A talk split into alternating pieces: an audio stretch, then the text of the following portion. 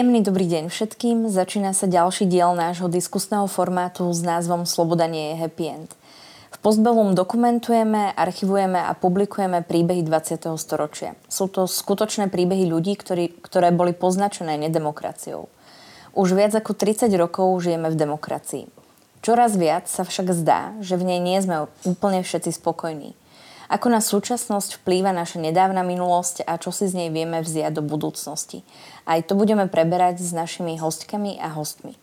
Dnes sme sa tu stretli tri ženy, z hodou okolností všetky na pozíciách riaditeľiek organizácií, ktoré patria do tretieho sektora občianskej spoločnosti.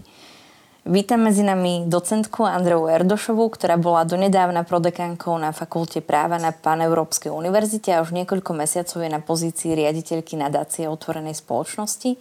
Ahoj, Andrea. Ahoj, ďakujem pekne za pozvanie. A doktorku Katku Batkovú, ktorá bola dlhé roky na pozícii riaditeľky Rady Mládeže Slovenska a aktuálne je riaditeľkou Via Juris. Ahoj. Ahoj, ďakujem za pozvanie aj ja. Andrea, ty si donedávna pôsobila v akademickom prostredí, čo je vlastne ale totožné aj pre teba, Kati, lebo ešte pred RMS si taktiež bola v akademickom prostredí, ale možno keďže je to u teba aktuálne také, že čerstvé, tak Andrea, prečo si sa rozhodla zmeniť svoje pôsobenie a možno aké rozdiely vnímaš medzi tým akademickým prostredím a prostredím neziskového, mimovládneho tretieho sektora. Tých nálepiek, o, o čom sa budeme rozprávať, má ten sektor celkom dosť. Ja ťa trošku poopravím, Sandri, len v tom, že um, ja vlastne stále ešte pôsobím v tom akademickom prostredí, čiže ja som vlastne z fakulty práva neodišla a učím tam. Uh, som teda aj zamestnancom na fakulte práva a zároveň teda pôsobím aj v oblasti mimovládnej organizácie, ktorou je vlastne nadácia. Na tú otázku, čo je vlastne spoločné, tak e, samozrejme je to spoločné tematicky, pretože ja sa vlastne takmer celý svoj profesionálny život venujem ochrane základných práv a slobod, e, o tých publikujem, o tých prednášam. A vlastne to zameranie tej nadácie je vlastne smerom k demokracii, k právnemu štátu, k ochrane občianskej spoločnosti. Čiže tých tém tam je veľmi veľa podobných. Čo je odlišné, tak samozrejme, že tá oblasť akademická je veľmi špecifická, takisto ako aj ten priestor vlastne eh, toho tretieho sektora, teda už nech sa akokoľvek terminologicky niekde, niekde pohybujeme, je tiež, špeci- každé má svoje špecifika. Všade sú ľudia, všade sú ľudia entuziastickí, všade sú ľudia takí, ktorí uh, vám sadnú viac a ktorí menej. Uh, fakt je, že to akademické prostredie je asi konzervatívnejšie, čo je samozrejme prirodzené pre to nastavenie. A v tom nadačnom prostredí sú tie vzťahy také menej, formalizované. Ale samozrejme to pôsobenie je iné. Tie nadácie vlastne sú oveľa, oveľa viac fokusované na tú, na tú praktickú sféru. Kati, možno aj ty, keď, keďže aj vlastne aj stále učíš ešte taktiež? Či... Áno, učím ešte na fakulte. Čiže obe vlastne ešte stále pôsobíte v akademickom sektore, len poznáte aj ten život uh, tretieho sektora. Áno, myslím si, že Andrea to vystihla, že tam je to viac formálne, ale čo majú podľa mňa občianske organizácie spoločné s akademickým prostredím je sloboda ktorá je podľa mňa i tam, i tam veľmi vysokou hodnotou a myslím, že to ich spája, že to majú asi spoločné.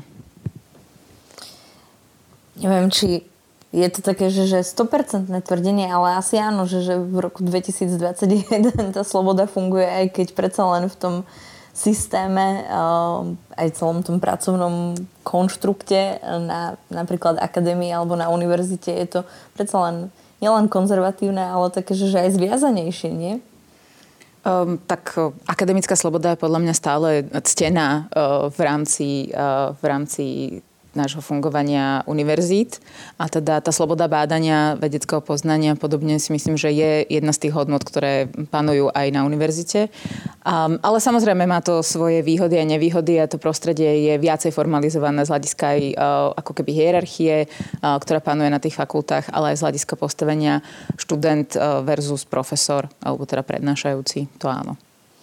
A vy teda ako riaditeľky obe veľmi dobre, alebo to teda ty možno Andy sa teraz ešte zoznamuješ s tým, že aké sú tie aj možno, že m, mm, pracovné procesy v uh, treťom sektore a aké je to vlastne možno, že zošnurované v tom univerzitnom priestore, že v tomto rozdieli uh, vidíte alebo ani ich nepociťujete? Ak môžem, ja, ja za seba teda, ak, ak tá otázka smerovala na mňa, však asi na obidve z nás, lebo máme s tým skúsenosť.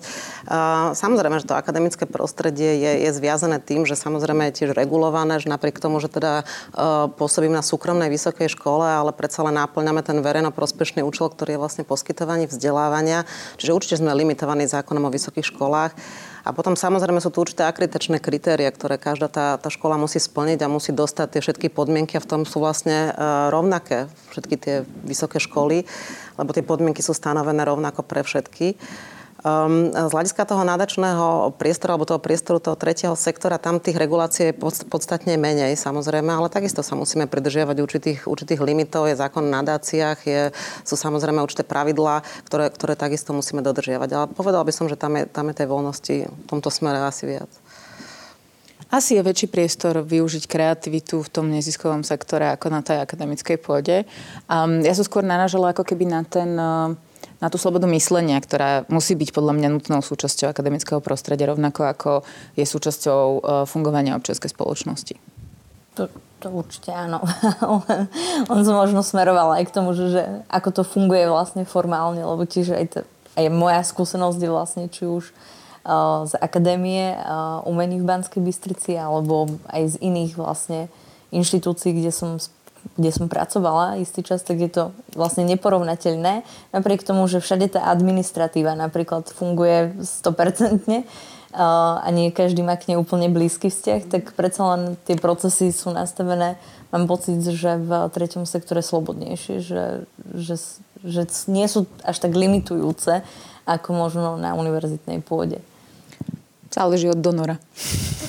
No, ja by som povedala tam ešte, možno keby sme takú paralelu hľadali akoby historickú, tak si myslím, že ten tretí sektor dostal tú zelenú vlastne až po uh, nežnej revolúcii, čiže vtedy, dovtedy sa nedalo ani vyslovene hovoriť o tomto druhu, druhu slobody ale treba povedať, že práve ten hlas protestný, akoby taký možno najsilnejšie aj, aj v období toho socializmu, sa rekrutoval práve z toho univerzitného prostredia. Čiže tam tá sloboda prekvitala a teraz sa mi zdá, že tým ako to spoločné medzi tým akademickým a medzi tým tretím sektorom je to, že aj tu cítiť, že vlastne tie, tie určité procesy, tá kritika, ten, ten hlas tej občianskej spoločnosti zaznieva aj z toho prostredia tretieho sektora. Čiže v tomto je to, to spoločné, lebo pravdepodobne obidve tieto sféry by mali byť dané tou slobodou a to je to, čo im dáva tie krídla a to, čo je zároveň aj prospešné pre ich činnosť. A, možno budem smerovať tie otázky rovno k vám obom. Um, predtým, než ste vlastne sa dostali na aktuálne pozície, ešte týkate možno pred uh, RMS-kou, tak, tak ste mali nejakú, nejaké spojenie s uh, mimovládnym alebo tretím sektorom.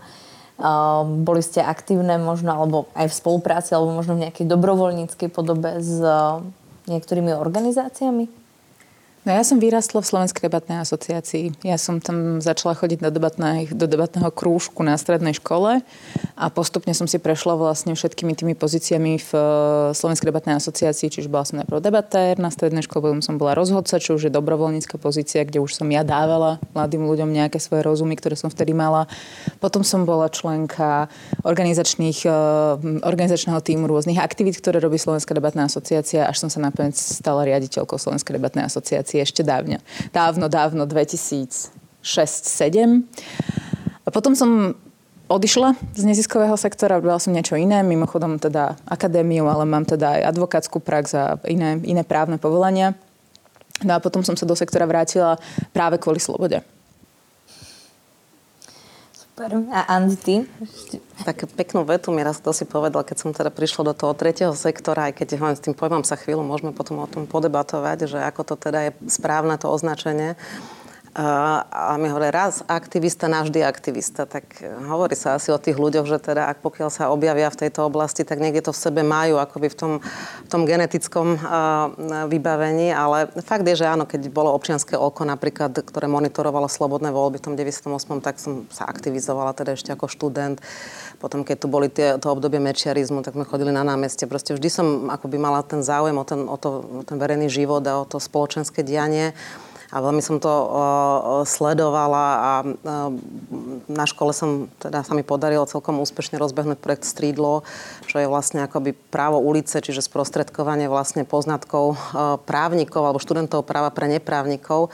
A zároveň som sa snažila teda nejakým spôsobom to prepojiť aj na poskytovanie právneho poradenstva pre tých, ktorí na to, na to nemajú prostriedky. Čiže vlastne sme spolupracovali aj s rôznymi krízovými domami alebo s nadácia, nadáciami alebo s tým neziskovým sektorom, kde sme sa snažili vlastne brať odtiaľ nejakým spôsobom agendu, aby tí študenti dostali vlastne ten študijný materiál. Čiže um, áno, myslím si, že tá, tá spolupráca tam bola. A navyše tú nadáciu občianskej spoločnosti, ktorej, ktorej ja pôsobím, som vlastne vnímala ešte aj prostredníctvom svojej advokátskej, uh, teda pôsobenia u advokáta, ešte ako koncipientky a teda predtým ešte ako študentky, lebo sme veľmi veľa aktivít robili pro bono a veľakrát sme zastupovali aj tých novinárov v sporoch so štátom kde vlastne prebiehal veľký zápas, ako za obdobia mečiarizmu, veľký zápas o slobodu a demokraciu. Takže ja som vlastne akoby stále sledovala tú činnosť tej nadácie otvorenej spoločnosti a to som ešte netušila, že tam teda raz budem aj pôsobiť.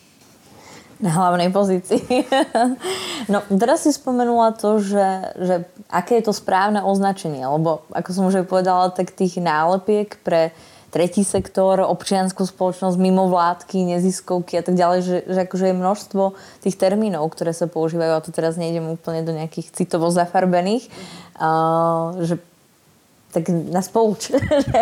ktoré, ktoré je, to, je to asi môj, môj, môj osobný problém, že ako mi úplne nesedí to označenie napríklad neziskový sektor, lebo vo mne to evokuje dve, dve roviny. Jednak tá rovina, že ako by si tie, tie nadácia, tie občianské združenia alebo teda tie neziskové organizácie, tak ako to ide presne podľa zákona v týchto troch vlastne formách, tak ako by si nevedeli vlastne zarobiť sami na seba. Áno? Čiže nevedia ako by nadobúdať ten zisk. Čiže to akcentovanie toho, toho zisku ako toho podstatného mi tam niekde vadí v tom.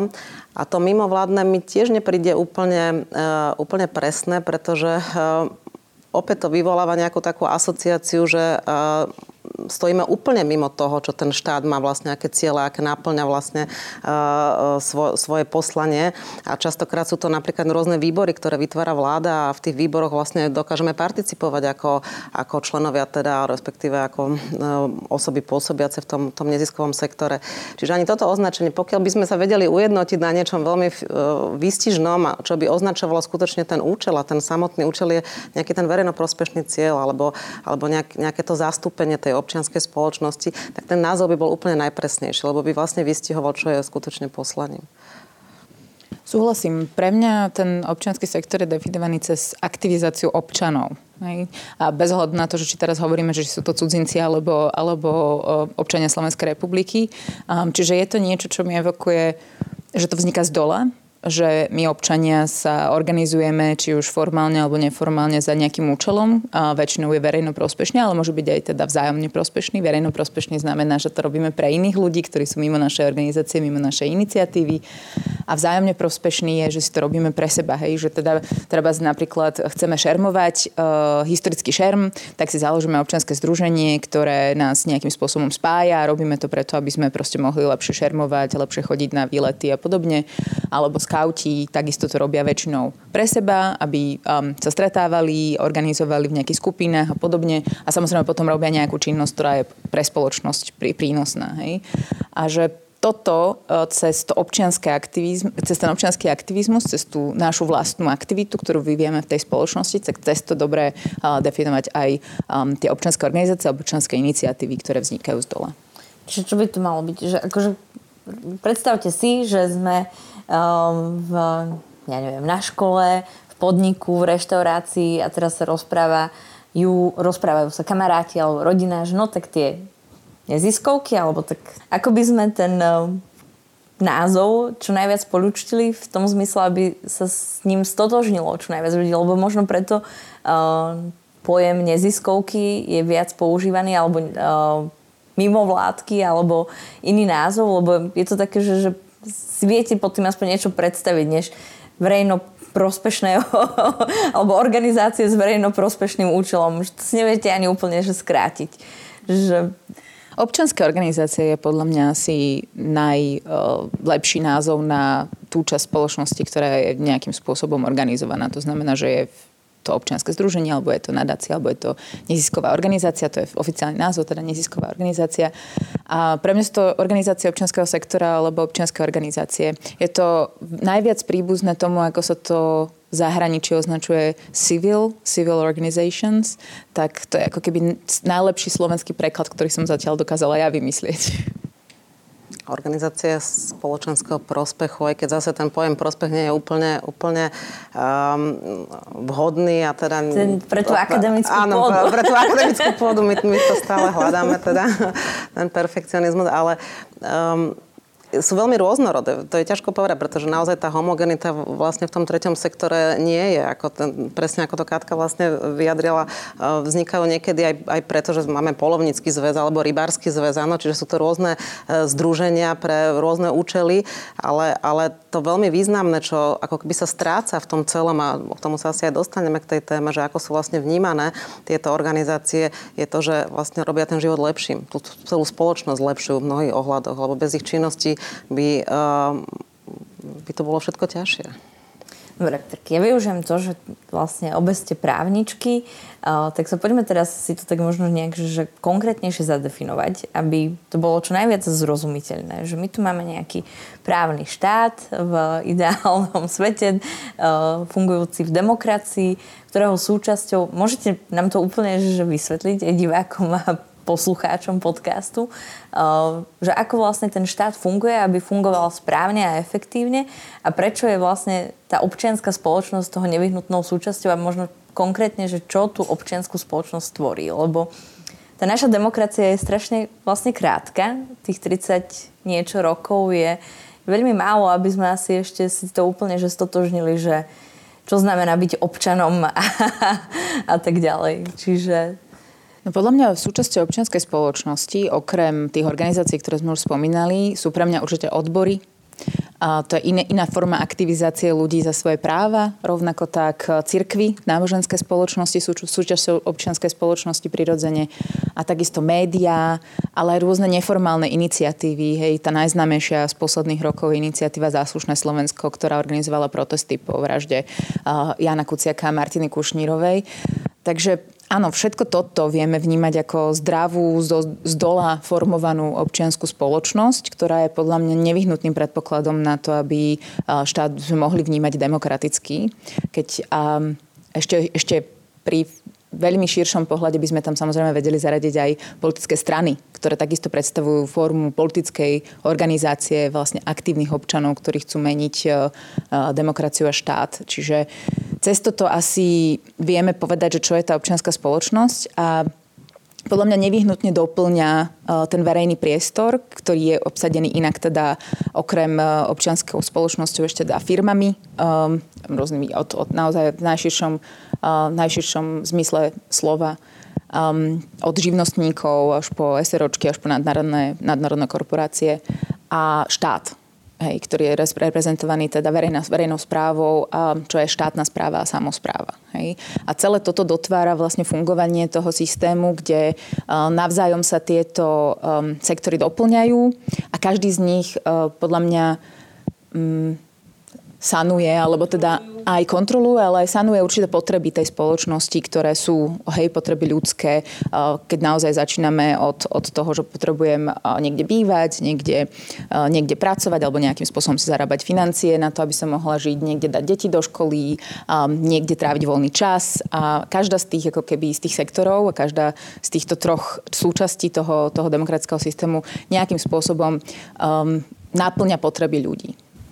Dobre, Chceš doplniť, Andrej? No, zase smerujeme len k tomu, že v podstate nie je to jeden homogénny uh, celok, ale teda naozaj tie, tie účely, prečo vlastne vznikajú, či sú to už nadácia, alebo tie uh, občianske združenia, sú veľmi rôznorodé. Čiže treba si za tým predstaviť celkom konkrétnu činnosť. Napríklad je to, sú to krízové domy, sú to azylové domy, hej, krízové centra teda pre ženy, ktoré sú týrané. Potom sú to dokonca červení klauni, áno, čiže je to vlastne pomoc detičkám, ktoré, ktoré vlastne sú dlhodobo v zdravotníckých zdravotníckých zariadeniach, je to mm, starostlivosť o seniorov, um, je to strašne veľa advokačných aktivít, ktoré sú zamerané na určité marginalizované skupiny, napríklad na rómskú komunitu, áno, pomoc v regiónoch, čiže naozaj je tam, je tam toľko rôznorodej činnosti, ktorú ten štát vlastne z podstaty cez ten mechanizmus, ako vlastne funguje v tom trojdelení štátnej moci, nedokáže zabezpečiť. Čiže tom ideálnom štáte, a teraz to nemyslíme v tom, tom dystopickom význame, že teda ideál, ktorý je nedosiahnutelný, ale v dobre fungujúcej demokracii by to malo byť tak, že vlastne e, ten štát sa nebojí tých mimovládok, nebojí sa toho tretieho sektora, ale naopak vlastne využíva tú ich činnosť, pretože v podstate nie je schopný naplňať všetky tieto funkcie, ktoré má, pretože samozrejme, že aj, aj politici majú nejaké svoje ciele a, a môže to byť aj ochrana menšín a môže to byť teda aj zrovnoprávňovanie napríklad LGBTI a podobne, ale, ale tie mechanizmy a tie prostriedky, aké má, niekedy naozaj v tej praxi dokážu, e, či už cez tú advokáciu, alebo cez tie svoje programy, alebo cez aj výskumnú činnosť lepšie zabezpečovať práve tie organizácie toho občianského, občianského sektora. A v tom úplne ideálnom pomere by to malo byť tak, že vlastne ten štát dokáže akceptovať aj tú zložku, ktorá býva taká najkontroverznejšia činnosti e, mimovládneho sektora, ktorá je takým trošku kritickým hlasom. Že v tomto sme tak bližšie smerom akoby k tým novinárom, lebo odhalujeme niektoré veci a dokážeme ich pomenúvať ale je to na prospech veci, lebo častokrát napríklad môžeme pomôcť odhaliť niečo, čo teda môže ostať akoby v tom, tom domácom prostredí, že sa tu niečo deje a nemusí to rovno byť pretriasané na medzinárodných súdnych inštitúciách alebo, alebo sa dostať nie, niekam von. Čiže ako keby sme trochu aj takým, takým barometrom toho, že či všetko v tej spoločnosti funguje tak, ako má. Čiže preto no, možno sme, možno preto, áno, možno, možno preto, preto sme, kontrolná áno. funkcia, ktorá vlastne by mala fungovať medzi minimálne všetkými tými, tými spomenutými tromi uh, zložkami toho ideálneho štátu. Alebo teda minimálne sa ho snažíme naplňať, ten ideálny štát. Ale ak sa bavíme o občianskej spoločnosti, tak e, samozrejme, že potom 89. a 90. roky umožnili e, vznik vôbec práve občianských združení, nadácií a vlastne formovanie tej občianskej spoločnosti už prostredníctvom aj rôznych právnych foriem. Ale tá občianská spoločnosť tu existovala aj pred tým 89. A a v akých podobách, lebo keď sa rozprávame o tom 20. storočí, že, že možno um, prečo je trňom v oku časť tej občianskej spoločnosti pre verejnosť v súčasnosti je to, že uh, si možno úplne neuvedomuje tú spätosť s tým obdobím pred 89. Že ako vlastne tá občianská spoločnosť dokázala fungovať pred uh, Nežnou revolúciou, keď vlastne nebola úplne oficiálne povolená, lebo sme fungovali v nedemokratickom režime. Ja by som videla uh, fungovanie občianskej spoločnosti ako fungovanie vlastne disentu v tom období um, nedemokratických režimov, ktoré to boli, lebo neboli jeden, boli dva uh, krátko po sebe. Um, a áno, nejakým spôsobom uh, opäť išlo o aktivitu občanov z dola, ktorí uh, sa snažili o dosiahnutie cieľov, ktoré sú vyslovene demokratické, čiže sloboda myslenia, sloboda vierovýznania a podobne. Veľmi to bolo um, uh, vidieť potom 89., keď sa tieto skupiny dokázali aktivizovať, spojiť a stať spolu na tých námestiach a presadzovať presne tie hodnoty, ktoré, e, ktoré teraz máme. Um, ale bola tu aj štátom organizovaná občianská spoločnosť. Ako keby organizácie, ktoré sa tvárili, že sú občianskou spoločnosťou, alebo by možno boli vnímané ako občianská spoločnosť a napríklad teda uh, socialistický zväz mládeže môžu ľudia vnímať ako niečo, čo bolo vlastne súčasťou občianskej spoločnosti. Ale tu treba povedať, že naozaj nešlo o zdola formovanú organizáciu aktívnych občanov, ale išlo o štátom organizovanú um, aktivitu pre mladých, ktorá bola povinná. Čiže aj toto je vec, ako to, ako to teda vnímať. Um, neviem, že či uh, tá kontroverzia pochádza práve z toho vnímania disentu v tom období komunizmu alebo um, aktivizácia občanov na pomoc uh, proti deportáciám um, židovských spoluobčanov počas uh, fašistického štátu. Zaujímavá myšlienka. Hypotéza. Len by som to doplnila. Mm, v podstate sa k tomu len pridávam, že áno, ja s tým v zásade súhlasím. Myslím si, že ak aj bola tu takáto činnosť, čiže jasné, že existovali nejaké domovy sociálnej starostlivosti, ale ten prístup, aj, aj ten celý systém, ako bol inštitucionálne nastavený, tak bol veľmi depersonalizovaný. Čiže teraz to vnímam ako s oveľa väčším vkladom, s oveľa väčším zanietením a s oveľa väčšou húževnatosťou. Tam, tam naozaj identifikujem veľa ľudí, ktorí robia proste z veľmi hlbokého presvedčenia s veľkým náčením v tom treťom sektore. Áno, je, ich tam veľa takých. Čiže možno aj, um, keď sme sa pred chvíľkou uh, rozprávali o tom, že vlastne ten tretí sektor uh, je veľmi nápomocný, uh, alebo teda by nemal byť vnímaný v ideálnom svete ako nepriateľ štátu, ale ako jednoducho pomoc štátu, či už tam, kde vlastne už nestíha alebo nemá úplne dostatok kapacít. Ak sa pozrieme na to obdobie pred 89., tak to bolo tým pádom podvyživené, že naozaj k niektorým možno napríklad marginalizovaným skupinám alebo k tý, vôbec k ľuďom a k ženám, ktoré boli týrané, tak sa tá pomoc vlastne ani nemala možnosť dostať, alebo um, že naozaj, že vlastne tá občianská spoločnosť v tej demokratickej spoločnosti um, doplňa a prináša tie pozitívne um, aspekty? Určite áno. Je veľa organizácií, ktoré sa venujú práve týmto marginalizovaným skupinám. Pre mňa dôležitou súčasťou demokracie, alebo tej definície demokracie, keď sa o tom bavíme, je, že to je vláda väčšiny s rešpektovaním práv menšín. To znamená, je úplne nevyhnutné, aby niekto um, zastupoval aj práva menšín a dával im väčší hlas. A veľmi často sú to práve organizácie občianského sektora, ktoré sa tomu venujú. Že či už ide naozaj o, o, o ženy, ktoré, ktorým sa nedostáva pomoc v prípade domáceho násilia, alebo ide o, o organizácie aj národnostných menšín, alebo, alebo náboženských menšín. Hej? Že to zastúpenie a tá sloboda, že môžem si zorganizovať svoje vlastné okolie, svoju vlastnú komunitu, ktorá mi pomáha, aby môj hlas bol počuť, um, je podľa mňa veľká, veľká vec uh, pre, v rámci občianskej spoločnosti. Ja, ja zareagujem na to, čo sa Sandry pýtal, lebo to je vlastne zaujímavá otázka, že či v podstate existovalo také niečo aj, aj v minulosti. Ja si myslím, že aj tá spoločnosť sa vyvíja že za ostatných 30 rokov vlastne nie sme tam, kde sme. To, čo napríklad prišlo ako sloboda uh, po tej revolúcii, um, sa dnes stalo úplnou samozrejmosťou. Takisto aj, aj práva určitých skupín, čiže napríklad nehovorím, že neboli popisované, ja si dokonca pamätám, že bol fenomén, ja neviem, rómskej kriminality, čiže ono sa vedelo o tom, že napríklad, ale, ale už to, ako bolo nastavené, nastavené to označovanie toho, akým spôsobom sa napríklad úplne prehľadol domáce násilie, to nie je, že by neexistovalo v tej spoločnosti, ale napríklad nebolo témou. Áno, alebo LGBT aj komunita, to, viete si to predstaviť 30 rokov dozadu, že by niekto vôbec o týchto otázkach otvorene hovoril, čiže toto naozaj prišlo až s tou, s tou demokratickou spoločnosťou a tak je to dobre. To, to je správne, že sa tie veci odhalujú, že sa o nich diskutuje.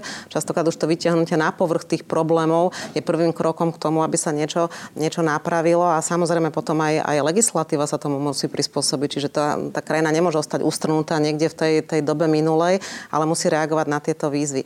A je veľmi zaujímavé, je to, je to symptomatické, že či je to režim komunizmu, alebo je to akákoľvek totalita, tak akoby tie prvé, na čo siaha, sú vlastne tie slobody. Čiže ja to, ja to identifikujem, a tak to hovorím aj teda mojim študentom, že je to predovšetkým sloboda prejavu, na ktorú siahne, teda vlastne novinári, cenzurovanie a kontrolovanie.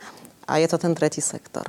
Že tam, tam to identifikujeme, že keď už niečo nie je v poriadku s tou demokraciou, pretože to sa ako keby nekombinuje. Hej? Či, čím je niekto autokrit, auto, kratickejší, čím niekto skôr smeruje z pohľadu spôsobu vládnutia k e, totalite, k autoritatívnym formám, tak tým viac potrebuje umlčať tento hlas.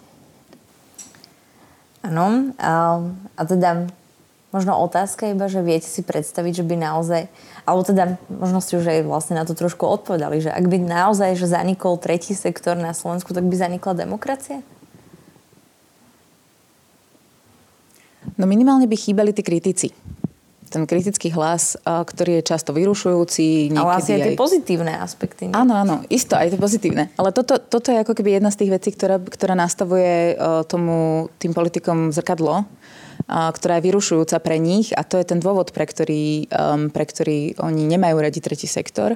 Um, Samozrejme, že tak ako Andrea hovorila, ten tretí sektor je veľmi rozmanitá, rozmanitá spoločnosť, uh, takže určite, a to vidíme aj v Maďarsku a v Polsku, sú organizácie, ktoré by mohli v takom tom polodemokratickom alebo niekde v tom ako keby rozvojovom, inak sa orientovanom, inak orientovanom um, štáte ako demokratickom, oni by fungovali. Lebo aj v Maďarsku niektoré organizácie fungujú, uh, pokiaľ nerobia um, takú činnosť, ktorá by bola vláde nepríjemná.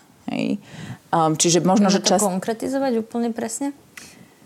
V prípade, že ide o napríklad pomoc v oblasti sociálnej a nie sú kritickí voči vláde, to znamená, že ne, nesnažia sa tvoriť verejnú politiku v tej oblasti, to znamená advokovať nejaké konkrétne ciele a podobne, tak sa vedia s tou vládou dohodnúť a vedia fungovať aj v polodemokratickom režime. Um, sú ale organizácie, ktoré v takomto režime fungovať nevedia, nemôžu z princípu preto, lebo sú, sú to práve tí, ktorí najviac kričia, keď sa niekomu deje niečo zlé, či už menšinám, alebo v prípade, že niekto um, korumpuje um, vládu alebo politikov, uh, prípadne keď, uh, keď padá právny štát uh, v zmysle kontroly súdnej moci alebo nejakej existencie um, brzd a protivách v, v tom, tom usporiadaní toho štátu. Ja by som to ešte, ešte povedala zo, zo svojho um, aspektu, by som to doplnila. Uh, je to začiatok konca tej demokracie. Nemusí to ešte bezprostredne znamenať, že tu nie je demokracia, ale keď začnú tieto procesy sa spúšťať a začne sa útočiť proti týmto základným pilierom, uh, tak si myslím, že je to začiatok konca demokracie. Ty si ale mm, spomenula aj, že keď sa rozprávaš so svojimi študentmi, tak jeden z tých prvých náznakov niečoho prichádzajúceho zlého, uh, je vlastne strata slobody prejavu. Ale týmto, touto vetou sa oháňa množstvo ľudí aktuálne, či už na sociálnych sieťach, diskusiách uh, v rôznych médiách, že vlastne sú oberaní o slobodu prejavu. Ako vnímaš toto zneužívanie vôbec tejto slobody? Uh, No, ehm, to neznamená, že sloboda prejavu rovná sa úplne bezbrhé, bezbrhé prejavy a akékoľvek prejavy. Samozrejme, že aj to musí byť limitované a predovšetkým my právnici ako naozaj dbáme na to, aby jednak bola dodržiavaná zákonnosť, alebo teda mali by sme ako toto to, to strážiť, nie možno všetci o to dbajú, aj keď majú právnické vzdelanie. Um, čiže určite tam musia byť limity. Tie limity sú dané tým, že jednoducho nesmiete porušovať práva iných, ale teda samozrejme ináč sa bavíme o slobode prejavu z pohľadu útokov, lebo isté, že aj tie prejavy, ktoré, ktoré šokujú, ktoré preháňajú, ktoré sa niekoho dotýkajú, aj tie môžu byť akceptovateľné v demokratickej spoločnosti, ale um, akoby tie kritéria sú dané v tom, že jednoducho nemôžete si dovoliť všetko. Nemo, nie každý prejav má rovnakú váhu a uh, nemôže ostať bez sankcií. Teraz je otázka, že či teda samozrejme tie trestnoprávne sankcie sú na mieste, pretože pre mňa to takisto evokuje, že v krajinách, kde sa vyhraža niekto trestným právom vo vzťahu k slobode prejavu, tak opäť je to, je to nejaký ukazovateľ, uh, že chce veľmi prísne trestať. Čiže na to existujú aj iné prostriedky, civilnoprávne a podobne uh, ochrana osobnosti. Čiže sú inštitúty, akým spôsobom sa môže ten jednotlivec brániť voči prejavu, ktorý porušuje nejaké jeho práva. Ale ak myslíš konkrétne tie prejavy, kde dnes sa veľa hovorí o tom, že teda um, kde sú tie limity tej, tejto slobody, či môžeme hovoriť úplne všetko, tak samozrejme ten problém je v tom, že naozaj tá, tá dezinfoscéna a tie konšpiračné teórie, ktoré sa dostávajú cez tie sociálne siete, uh, častokrát sú tak silne ovplyvňujúce verejnú mienku, že sa zdá, že akoby ten názor, ktorý je takýmto spôsobom pertraktovaný a ktorý, ktorý je tlmočený ako, ako 100% presný a šíriaci pravdu je v skutočnosti uh, lžou. Čiže tá, ako keby stiera ten rozdiel medzi pravdou a lžou, medzi skutočnosťou a fikciou. Áno, čiže ako by sa pohybujeme v tom, že toto to, to nie je sloboda prejavu a takto predsa ďaleko nemôže ísť. A potom nehovoriať samozrejme tam osobitná kategória, to je, to je popieranie holokaustu. Áno, čiže to je vlastne téma, ktoré, ktoré sa venuješ aj ty vo svojej, vo svojej činnosti cez postbellum. Čiže nemôže niekto popierať historické fakty. Keď sú teraz fakty, rovnako ako nemôže popierať proste vedecké fakty. To sa dá predsa e, tiež dokázať, čo je vedecky dokázané, čo je e, evidence-based medicine, áno, čiže čo je vlastne medicína založená na faktoch. A predsa nemôže niekto prísť, ktorý nemá patričné vzdelanie, nemá skúsenosti v danom odbore, aby tvrdil, že toto je väčší fakt ako niekto, kto sa napríklad venuje oblasti epidemiológie alebo virológie alebo iným sféram odborným.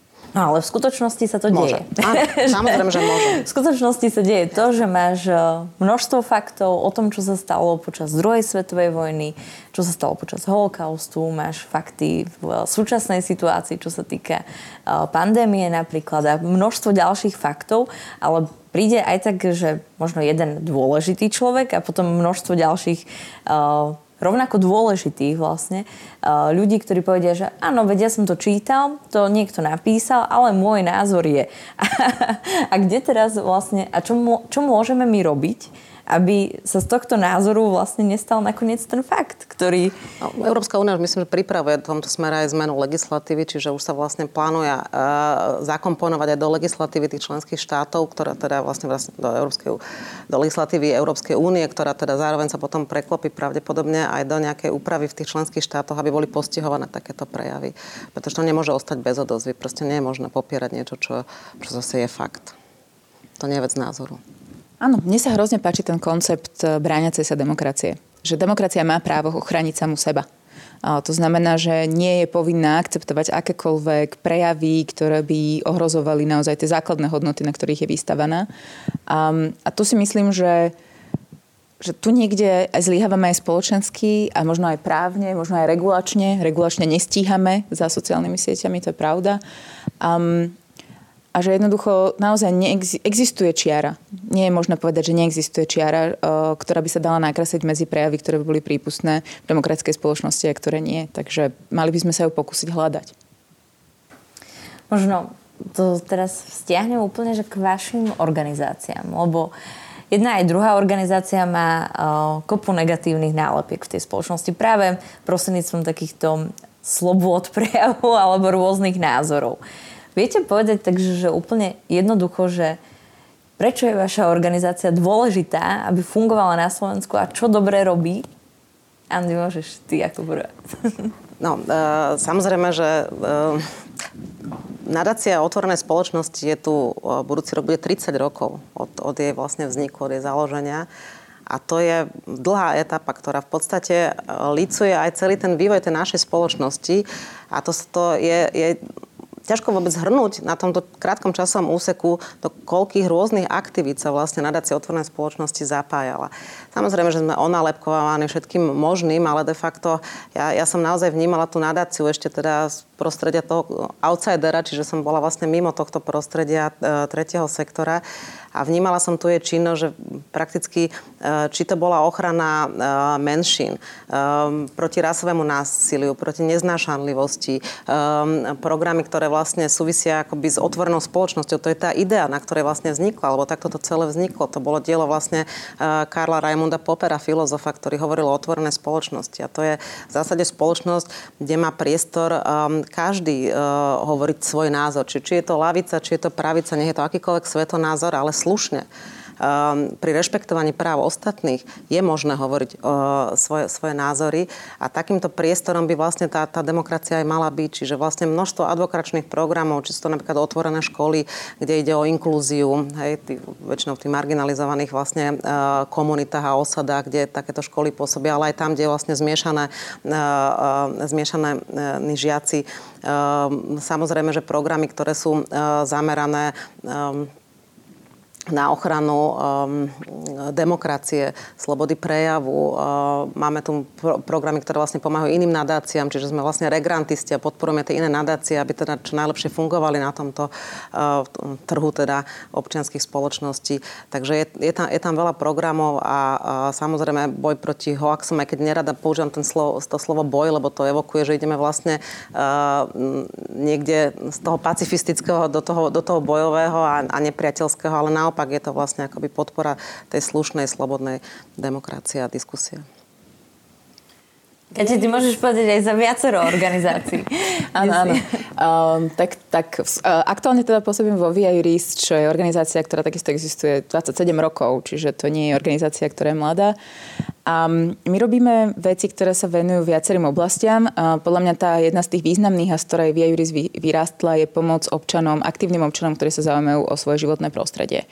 Um, napríklad e, na strednom Slovensku je taká dedina Ďubákovo, ktorá by e, bola zaplavená vodnou elektrárňou alebo vodnou plochou v prípade, že by Viejuris nebola zabezpečila týmto občanom napríklad právnu pomoc um, až so zastupovaním na ústavnom súde. Rovnako tak na Hrone by bolo postavených niekoľko malých vodných elektrární, ktoré by ničili prírodu, um, zasahovali do životného prostredia, do, do, zabraňovali napríklad migrácii rýb a vôbec zničili celé, celé to okolie toho Hrona Ďalej pri Trebišove by stála znečistujúca fabrika na spalovanie odpadu a podobne. Že takýchto prípadov, kauz, vrátane teda pezinskej skládky má Viejuris viacero za sebou. Sú to kauzy, ktoré významne pomohli tak komunitám, ako aj zmene vlastne toho právneho poriadku, ktorý bol nesprávny hej, v tej oblasti ochrany životného prostredia.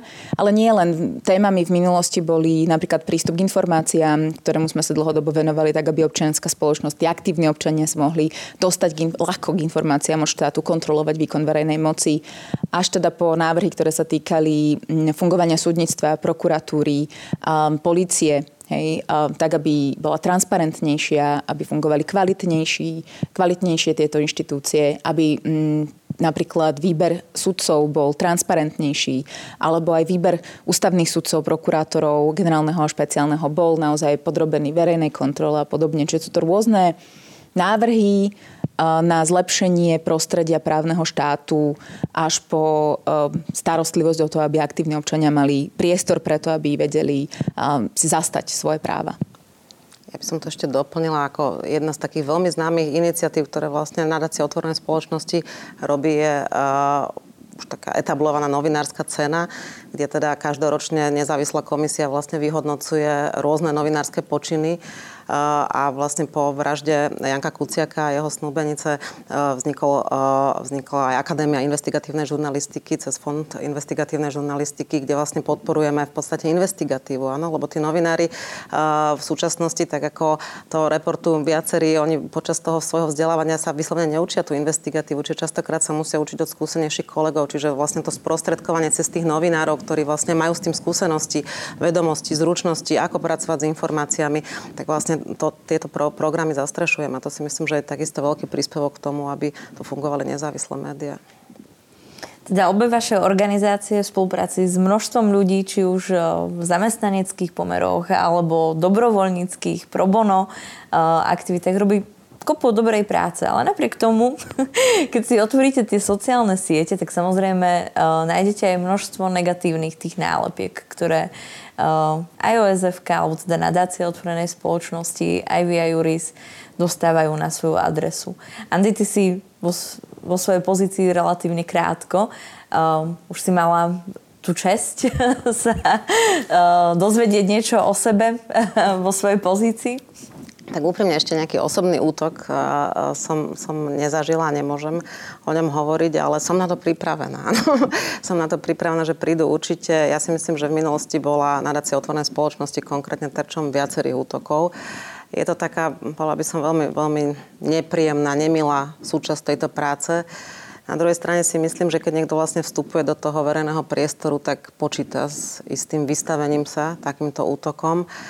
A potom samozrejme to hľadanie tých príčin, ako isté, že aj v otázke toho duševného zdravia tých aktérov, ktorí dokážu šíriť takéto nenávisné prejavy.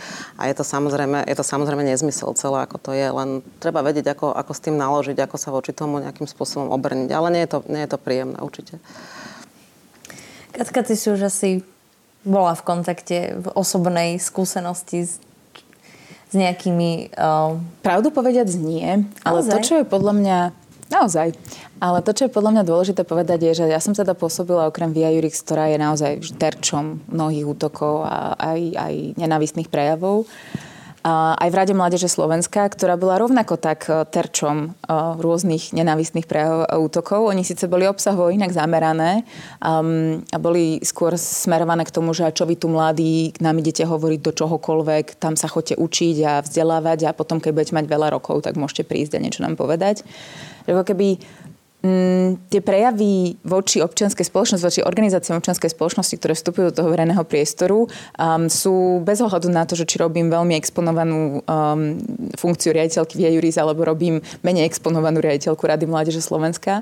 A uh, asi je to súčasť uh, nejakých, uh, um, nejakých pohybov v tej spoločnosti, ktoré by sme mali vedieť uh, pomenovať možno.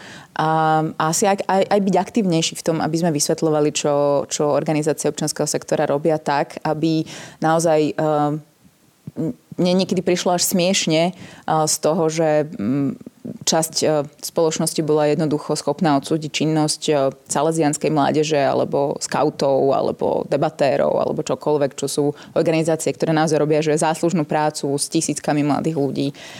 A nedokázali sme ich presvedčiť, že to je vec, ktorá patrí do občianskej spoločnosti, do demokratickej spoločnosti, že úplne v poriadku, ak tieto organizácie tu vyvíjajú svoju činnosť a, a robia dobré veci. Držím vám teda prsty, aby ste nedostali veľa osobných útokov uh, priamo, priamo na vás. Uh, snáď to nespustí táto diskusia, keď sa o tom takto otvorene rozprávame. Ale zase uh, my v postbelomstve máme teda tiež niekoľko skúseností a, a my si už tak začíname rozprávať, že dobre, že sa ozvali, že robíme dobre to, čo robiť máme, lebo ak by sme nemali aj ten druhý hlas, tak, tak by to možno nebolo potrebné, ale myslím si, že tej práce má každá naša organizácia ešte celkom dosť. Um, možno taktiež zaužívaný pojem uh, okrem tretieho sektora, mimovládok a tak ďalej sú, je pojem alebo ďalšie adjektívum uh, zahraničné mimovládky alebo sorošovské mimovládky. Uh, faktom je, že vlastne to financovanie občianskej spoločnosti a tretieho sektora je celkom komplikovaná záležitosť, eh, ktorá teda možno nie, sa nezdá byť komplikovanou napríklad pri biznis sektore, že ako vôbec eh, fungujú firmy, tak to spoločnosť až tak veľmi nerieši, ale možno mnohokrát aj kvôli tomu, že uh, organizácie občianskej spoločnosti alebo tretieho sektora sú celkom transparentné, tak o zdrojoch financovania sa vie. A preto uh, tie adjektíva prichádzajú. Um, zahraničné mimovládky, sorošovské mimovládky. Uh, je to charakteristické iba pre tretí sektor? Minimálne to môžeme porovnať s tým vašim akademickým prostredím, ktoré poznáte. Tak ak môžeme, a ja, ja za Možno ešte len doplním, že prečo, či vieme si možno povedať, že prečo vôbec k financovaniu zo zahraničia prichádza vôbec občianskej spoločnosti alebo teda aj iných oblastí spoločenského života. Ja som sa hneď prihlásila o slovo, aby som sa teda chytila tam aj, aj, to, aj toho narratívu, áno, aj toho narratívu, hej, že sme Šorošovská nadácia. Fakt je, že od 2013 roku nejakým spôsobom teda uh, už, už ten donor pán, pána, pána Šoroša tam vlastne uh, nefunguje. To znamená, že naozaj ako pracujeme tak ako akékoľvek iné nadácie um, a bojujeme teda uh, o to, o čo bojujú všetky tie nadácie. Čiže jednak samozrejme tie nadácie potrebujú prostriedky na to, aby same dokázali vlastne prežiť. To je jedna vec. Druhá vec je samozrejme, aby dokázali naplniť tie programy, ktoré, ktoré majú, čiže vlastne tie prostriedky prostriedky e, poukazujú ďalej. Potom navyše sú nadácie, ktoré sú tzv. regrantisti. To znamená, že dostanú ten grant napríklad ako z norských fondov, čo sa napríklad aj naša nadácia e, uchádzala aj s úspechom e, a je vlastne v rámci konzorcia, ktoré ďalej prerozdeľuje tie prostriedky pre ďalšie nadácie. Sú to veľmi detailné výstupy, ktoré presne popisujú, akým spôsobom, ktoré financie a na aké účely sa vynakladajú. Nehovoriac o tom, že samozrejme, ak teda jedna z takých veľmi častých kritikov um, aj od určitých politikov samozrejme ktorí teda veľmi radi používajú tie útoky proti nadáciám, je, že teda nie sú transparentné, ale fakt je, že tá nadácia má jednak výročnú správu, ktorú publikuje na svojej, webovom, na svojej webovej stránke, má audit finančný, má ročnú účtovnú závierku, to sú všetko verejne dostupné dokumentácie, čiže vlastne ako myslím si, že neexistuje nič, čo by, čo by tá nadácia mala potrebu alebo vedela nejakým spôsobom v tomto smere, smere uh, tajiť. Čiže všetko to je vlastne veľmi transparentné. A tá otázka, že prečo, um, prečo uh, vlastne tie zahraničné, ja neviem, aký, aký podiel je to asi rôznorodé, že do akej miery teda sú naozaj financované zo zahraničia, niektoré možno viac, niektoré menej ale fakt je, že pokiaľ by štát dokázal naozaj financovať tie, tie nadácie a celý ten tretí, tretí sektor, tak by v podstate sa nemuseli uchádzať tie zahraničné financie, ale fakt je, že pokiaľ sú nejaké európske výzvy alebo sú treba tie norské fondy, um, tak ak sú tak stanovené podmienky, tak uh, pochopiteľne tam sú veľmi zložité projekty, ktoré musí tá, tá nadácia, kde musí vlastne splniť tie kritéria, ktoré sú nastavené a pokiaľ teda naozaj vysúťažia tieto prostriedky, tak samozrejme idú na naplnenie tých jej účelov.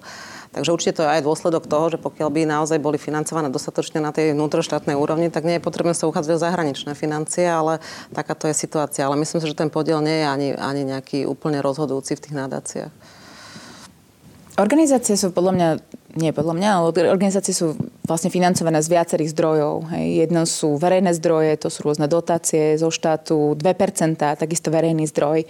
Um, sú financované z darov, tam môžeme počítať dary od domácich nadácií, lebo na Slovensku existuje, existujú nadácie typu nadácie otvorenej spoločnosti, ale existuje tzv. firemné nadácie, ako, um, ktoré, ktoré fungujú Telekom, Orange. Hej, väčšina bank má svoju vlastnú nadáciu, cez ktorú prerozdeľuje vlastne um, dary a potom je to vlastná činnosť tých organizácií, ktoré, ktoré, ktorú vyvíjajú nejakým spôsobom rôznorodou aktivitou. Môžu, môžu ísť o členské, alebo môžu poskytovať nejaké služby, za ktoré im teda ľudia platia. Čiže to, to financovanie je viac zdrojové, pri väčšine organizácie je viac zdrojové A zo štatistík za rok 2019, ktoré máme k dispozícii, tak asi 40% tvoria verejné zdroje, nejakých 25% sú dary, z domácich aj zahraničných nadácií a nejakých 29% sú vlastné zdroje príjmy z vlastnej činnosti. Čiže ani ten pomer celosektorový nie je taký, že by sme tu mali um, zástup organizácií, ktoré, ktoré sú kompletne financované zo zahraničia. Samozrejme, keď sa pozrieme do tých jednotlivých organizácií, tak takisto zistíme, že väčšina z nich nemá len zdroje zo zahraničia, čiže nemáme tu mimovládne organizácie alebo občianske organizácie, ktoré majú 100% svojho financovania zo zahraničia. Väčšinou naozaj ide o viac zdrojové financovanie. Ale táto otázka prichádza podľa mňa preto, lebo eh, alebo mohla by znieť aj inak, že či je to problém že organizácie príjmajú finančné eh, zdroje aj zo zahraničia. A ja si myslím, že nie, preto lebo to automaticky neznamená uh, skutočnosť, že my realizujeme nejaké zahraničné záujmy, ak aj príjmeme peniaze zo zahraničia. Jednoducho uh, my sa uchádzame o tie zahraničné zdroje s projektami, nápadmi a návrhmi, ktoré my vytvoríme na Slovensku, ktoré nejakým spôsobom opäť náplňajú potreby ľudí na Slovensku a my súťažíme o tie finančné zdroje s inými organizáciami aj z iných štátov, nielen zo Slovenska. To znamená, že ak máme dobrý projekt, ak máme dobrý nápad, ak máme dobrú ideu, ktorú chceme realizovať na Slovensku pre občanov Slovenskej republiky alebo aj pre cudzincov žijúcich na Slovensku a, nevieme na to zohnať zdroje proste miestne, to znamená či už zo súkromných zdrojov alebo z verejných zdrojov, tak je úplne legitimné sa obrátiť, či tento um, projekt, ktorý je dobrý, podľa nás kvalitný, nemôžeme financovať z peňazí, ktoré prichádzajú zo zahraničia. Je to úplne legitimné, je to úplne v poriadku. Súhlasím, ale čo sa týka možno aj eh, tej, lebo mm, ak sa bavíme o zahraničných zdrojoch, ale eh, bavíme sa aj o tých domácich eh, verejných teda zdrojoch, o ktoré vždy je to vlastne ten princíp tej súťaže, kde vlastne sa dostáva konkrétna organizácia do súťaže s ďalšími organizáciami alebo iniciatívami, ktoré taktiež vlastne majú projekt a následne tá komisia vyberá ten úspešný alebo ten, ktorý bude podporený tou finančnou sumou. Veľmi zaujímavé je to, že čo si aj teraz Kati povedala, že vlastne na Slovensku nie je až tak veľa zahraničných mimovládok, alebo tie fakty a tie štatistiky hovoria trochu o niečom inom. Ale možno aj z tej vlastnej skúsenosti, ktorú máme napríklad v Postbellum, tak uh, ono tých dotačných uh, zdrojov na Slovensku, ako ste už aj povedali, tak nie je uh, nejaké veľké množstvo. Môžeme sa rozprávať o chvíľku aj konkrétne, ale predsa len Slovensko je veľmi malé. A keď sa už rozprávame uh, minimálne o tom priestore Európskej únie, tak uh, z môjho pohľadu je to aj taký transparentnejší výber uh, tých projektov alebo jednoducho tej komisie na Slovensku minimálne po rozhodnutí viete, že kto bol v tých komisiách. Ale keď sa bavíme o európskych projektoch a o tých zahraničných zdrojoch, tak ani netušíte, že kto, kto bol v tých komisiách a to je naozaj postavené na kvalite toho projektu a že kedy sa tá komisia rozhodne ten projekt podporiť. Uh, neviem, či, si, či chcete k tomu možno niečo doplniť alebo oponovať.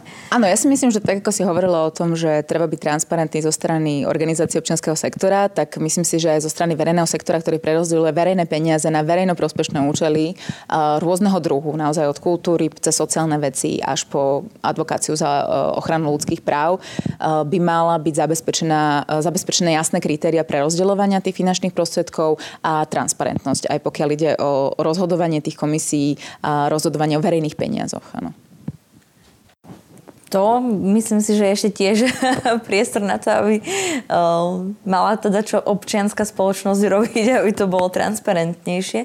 Uh, ešte možno k tej otázke o tom zahraničí, že áno, tak uh, niektoré, a nedá sa to ani úplne že zo všeobecniť, že každá jedna organizácia občianskej spoločnosti má dotácie aj zo zahraničia čo teda okrem iného podlieha o mnoho náročnejším administratívnym činnostiam. Uh, ale súčasne Pomeňme si ešte na ten váš akademický priestor, lebo iba tie mimovládky sú označované ako zahraničné, ale predsa len tie peniaze zo zahraničia chodia naozaj iba k mimovládkam. Na akademickej pôde neexistuje žiaden zahraničný projekt? Samozrejme, ono to je na tej akademickej pôde úplne typické, že vedci z viacerých krajín skúmajú treba tú istú vec z rôznych pohľadov, aj svoj, svojich aj kultúrnych, ale aj, aj, aj skúseností a podobne. Čiže áno, aj mnohé výskumy realizované na, na, na akademickej pôde sú financované zo zahraničia, či už z Európskej únie, alebo aj od súkromných donorov alebo darcov, ktorí majú nejaký záujem na to, aby nejaký výskum bol realizovaný. Um, je to úplne prirodzené. Um, nevidím na tom, nevidím na tom ani nič nelegitímne, pokiaľ naozaj uh, tie, tie toky sú transparentné, a pokiaľ tam prebieha súťaž o tie finančné zdroje, tak si myslím, že je to úplne v poriadku, ak aj výskum je realizovaný za peniaze zo zahraničia.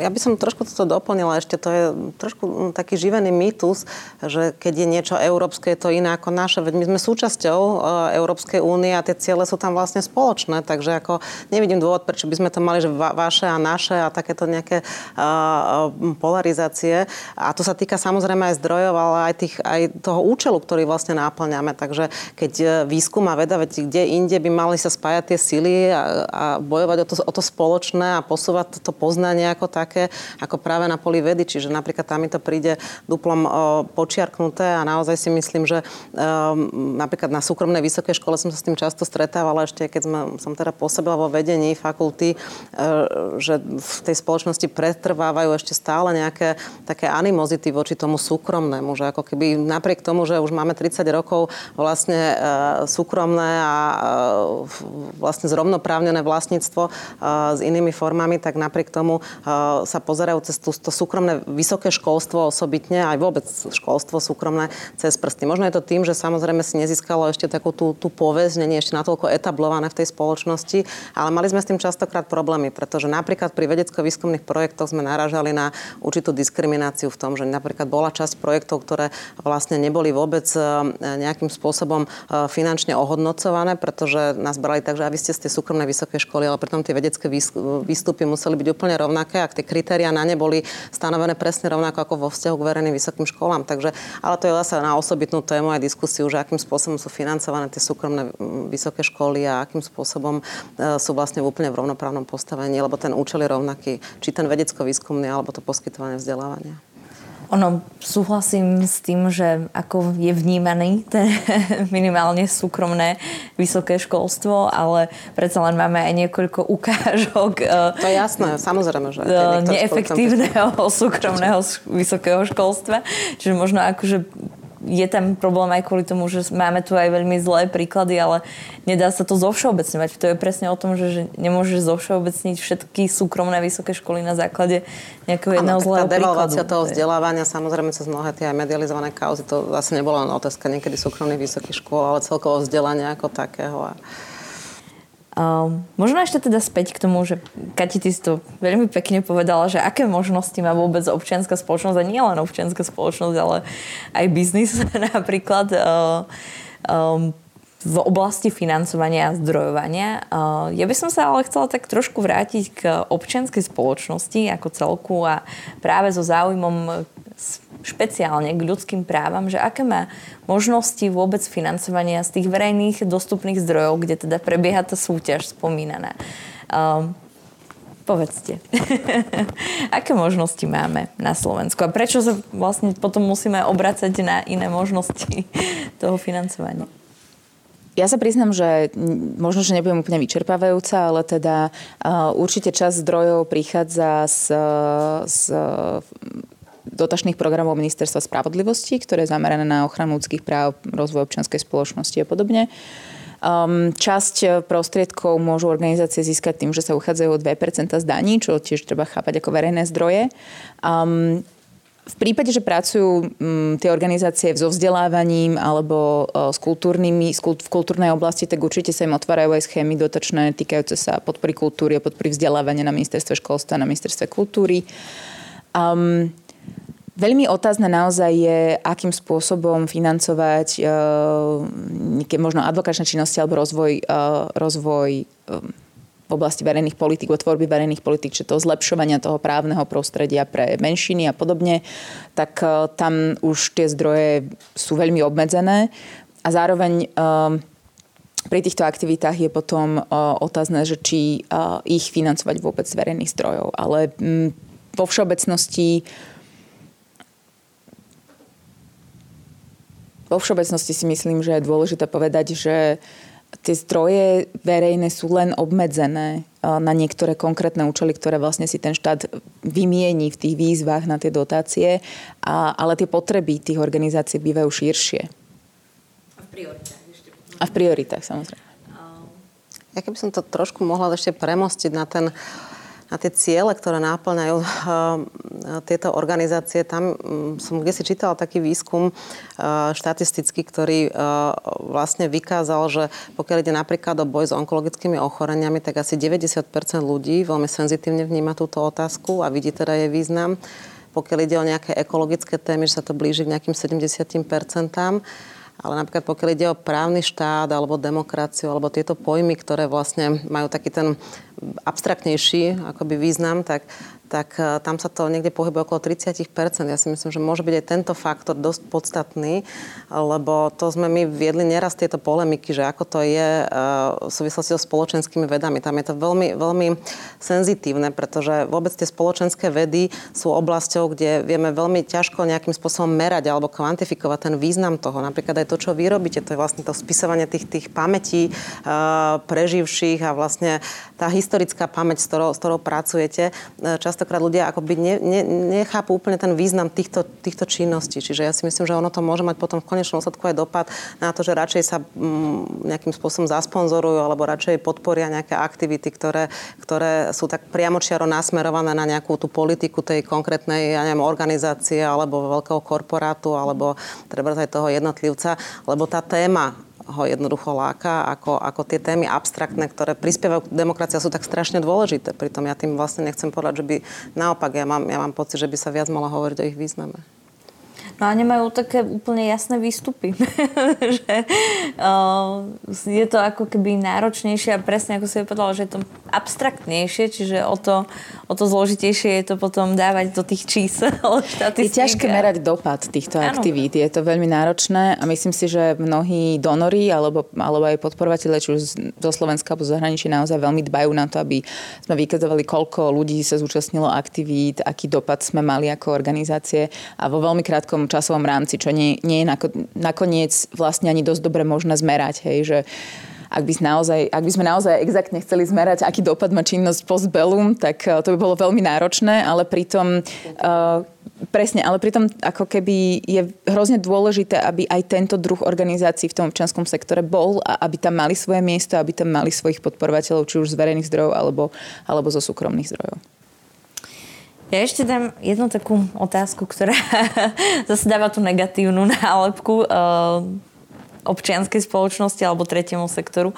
Aj to je vlastne, ako, ako sme už aj povedali, že, že aj tie organizácie v tom tretiom sektore sú tak rozdeľované na tie, ktoré sú tie dobré a tie, ktoré sú tie zlé. To sú tie politické mimovládky a tak ďalej. Ale teda mnohokrát um, býva zaužívané z toho negatívneho hľadiska um, aj to pomenovanie, že ľudia, ktorí tvoria uh, tie mimovládky, uh, tak sú tí darmožráči, ktorí by mali ísť konečne niekam pracovať a sú vyzývaní teda uh, k tej pracovnej aktivite, uh, čo je veľmi nemilé, tak, tak to boli vyzývaní k práci aj umelci, hlavne teda počas prvej vlny pandémie.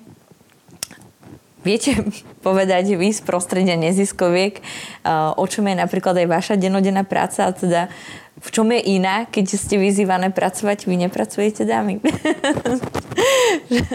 Prečo je vôbec v spoločnosti možno, viete si zodpovedať túto otázku, že je prítomný vôbec ten narratív toho, že ľudia z tretieho sektora alebo z občianskej teda spoločnosti nepracujú, oni sa iba tak zabávajú asi, alebo... Tak dve roviny, ak môžem na to prvá zareagovať, určite ma Katka v tomto doplní.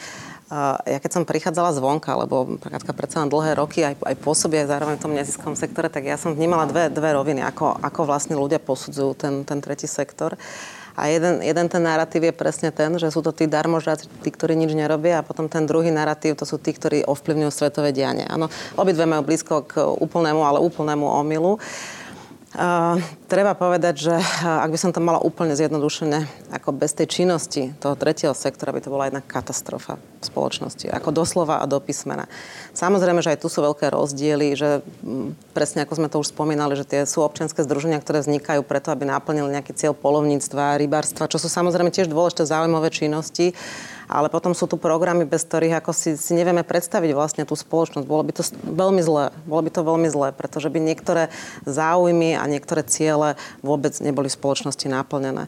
A ja tam sa stretávam naozaj, teraz samozrejme odliadnúť od toho, že mám, mám skvelý tým ľudí, ktorí nadáci a sledujem ich pri tej práci a vidím, že koľko úžasných aktivít je za nimi. Ako naozaj častokrát sa prechádzam len po tej nadácii, čo veľakrát uh, ne, nemám času len tak, že idem okolo a pozerám na tú knižnicu, čo, čo tam je a to sú vlastne výstupy, ktoré sa dávali, dokopy v rámci nadácie za tých 30 rokov a sú to úžasné výstupy a, a za tým je, je množstvo práce. Ja viem, čo, čo to je vydať vlastne e, knihu ako čisto len z toho, z toho edičného hľadiska, no dospieť vlastne do toho finálneho produktu.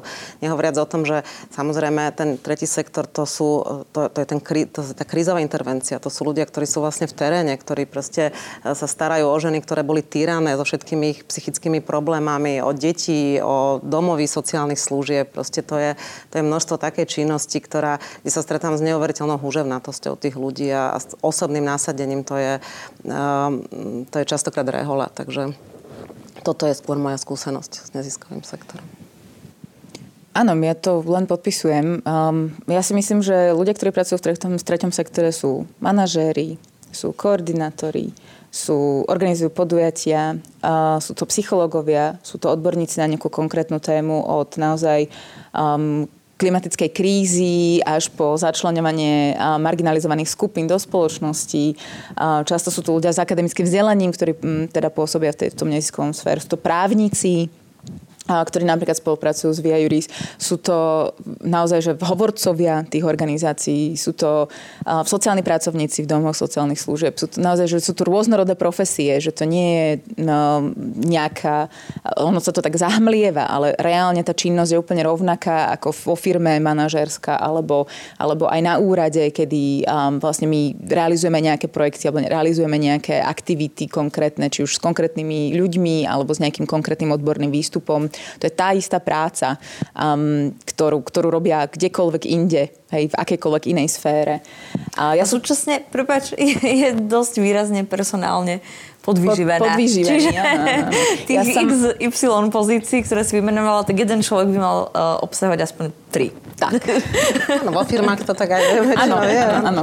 Um, ja sa ešte s jedným narratívom stretávam, že vlastne ten tretí sektor to je zadarmo že my vlastne nepotrebujeme finančné zdroje na to, aby sme reálne vykonávali tú svoju činnosť, lebo však e, vy to robíte zadarmo. No ale keď e, si potrebujem kúpiť počítač na svoju prácu, tak ja potrebujem si ho kúpiť za peniaze. Mne ho nikto zadarmo nedá. Ja keď idem e, realizovať podujatia, to vy máte obrovské skúsenosti, kde je obrovská produkcia, ktorú treba zaplatiť. Treba zaplatiť tej cateringovej spoločnosti, ktorá mi tam donesie tie chlebičky. A rovnako tak treba zaplatiť tomu odborníkovi, ktorý vyprodukuje tú analýzu. Hej. Samozrejme, že tretí sektor uh, alebo tá organizácie pracuje s dobrovoľníkmi. Hej. Dobrovoľníci väčšinou sú zamestnaní niekde inde, alebo sú to študenti, ktorí naozaj majú tú svoju hlavnú činnosť a pár hodín mesačne alebo týždenne dokážu venovať nejakej aktivite. Hej. Ale ak sa bavíme o tom, že uh, tie občianske organizácie majú nejakú svoju spoločenskú úlohu, tak za tú spoločenskú úlohu jednoducho je potrebné zaplatiť ľudí, ktorí tú spoločenskú úlohu alebo tie aktivity, ktoré tie organizácia, tie výstupy, ktoré tie organizácie produkujú, jednoducho treba zaplatiť. Áno. Takže uh, nepracujú ten občianský sektor, tretí sektor, mimovládny sektor, verejnoprospešný sektor, akokoľvek. Nepracuje úplne zadarmo, uh, predsa ale pracuje s úplne inými rozpočtami, ako uh, keby sme to mali porovnať či už s verejnými inštitúciami, alebo s uh, biznisovými, s biznisovým prostredím a, a napriek tomu sa snaží teda robiť strašne veľa práce. Um, ja ďakujem, že sme sa dnes takto mohli porozprávať o občianskom, občianskej spoločnosti a držím prsty, aby ste teda sa nedostávali do kontaktu s ďalšími negatívnymi nálepkami, ale aby sme všetci spoločne pokračovali v budovaní lepšej, demokratickejšej, slobodnejšej občian, občianskej spoločnosti. Ďakujem. Ďakujem. Ďakujem. Rada by som sa poďakovala aj vám, našim divákom a poslucháčom ktorí ste sledovali alebo počúvali našu diskusiu.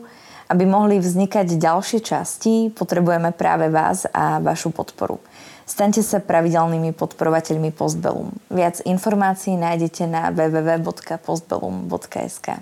Ďakujeme a pekný deň.